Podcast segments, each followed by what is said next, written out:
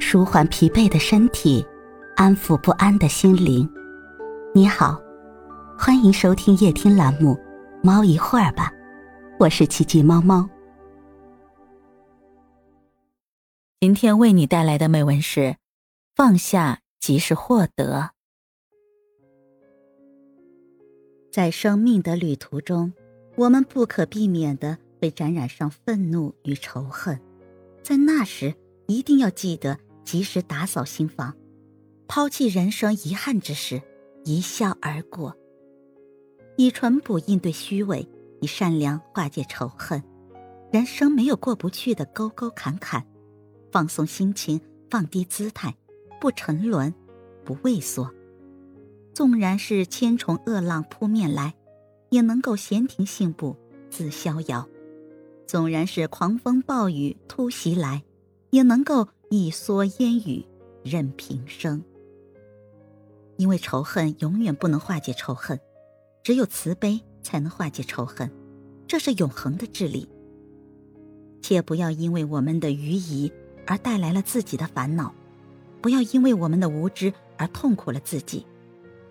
当你知道迷惑时，并不可怜；当你不知道迷惑时，才是最可怜的。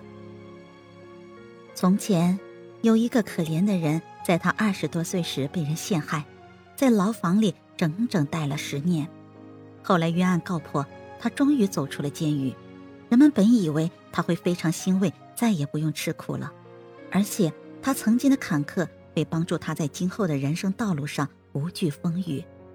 可是，事实和人们的想象完全不同。这个可怜的人出狱后，并没有去感激那个让他沉冤昭雪的法官，他开始了几年如一日的反复控诉、咒骂：“我真不幸，在最年轻有为的时候竟遭受冤屈，在监狱中度过那一段非人的时光。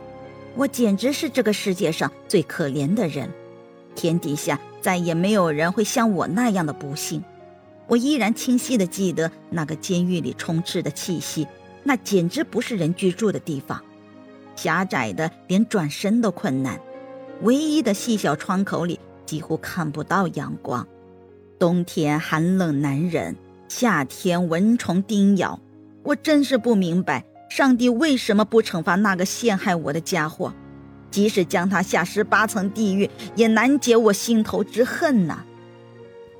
于是。人们也就再也不敢轻易和他说话，也不敢和他沟通。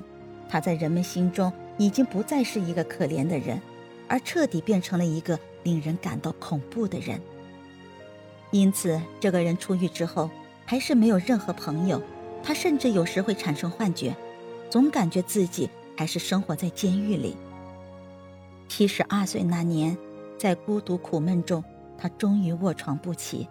弥留之际，牧师来到他的床边。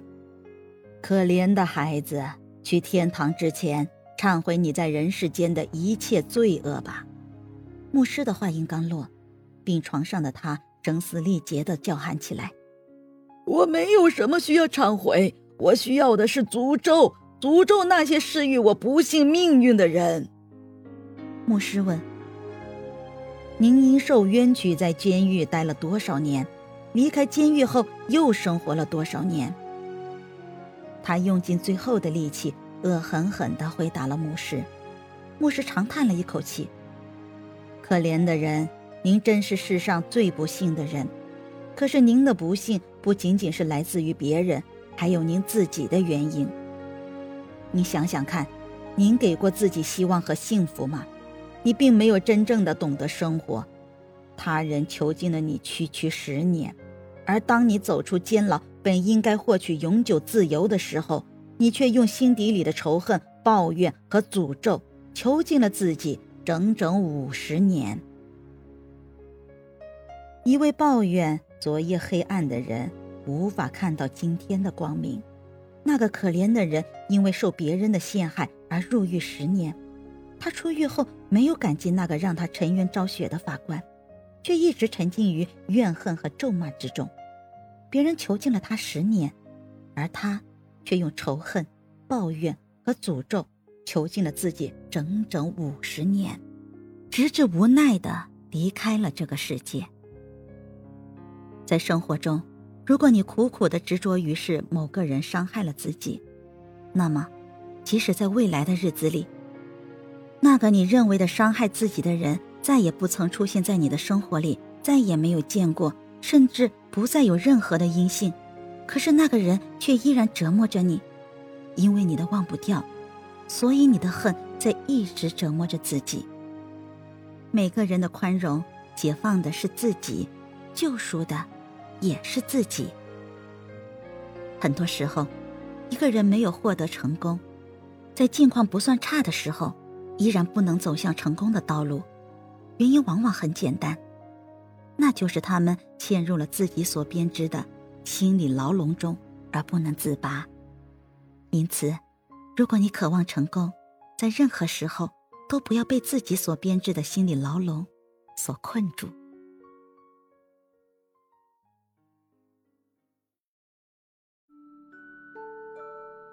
今天的分享就到这里了，欢迎关注、订阅、分享、点赞，一键四连，也欢迎评论区交流互动哦。祝您晚安，我们明天再会。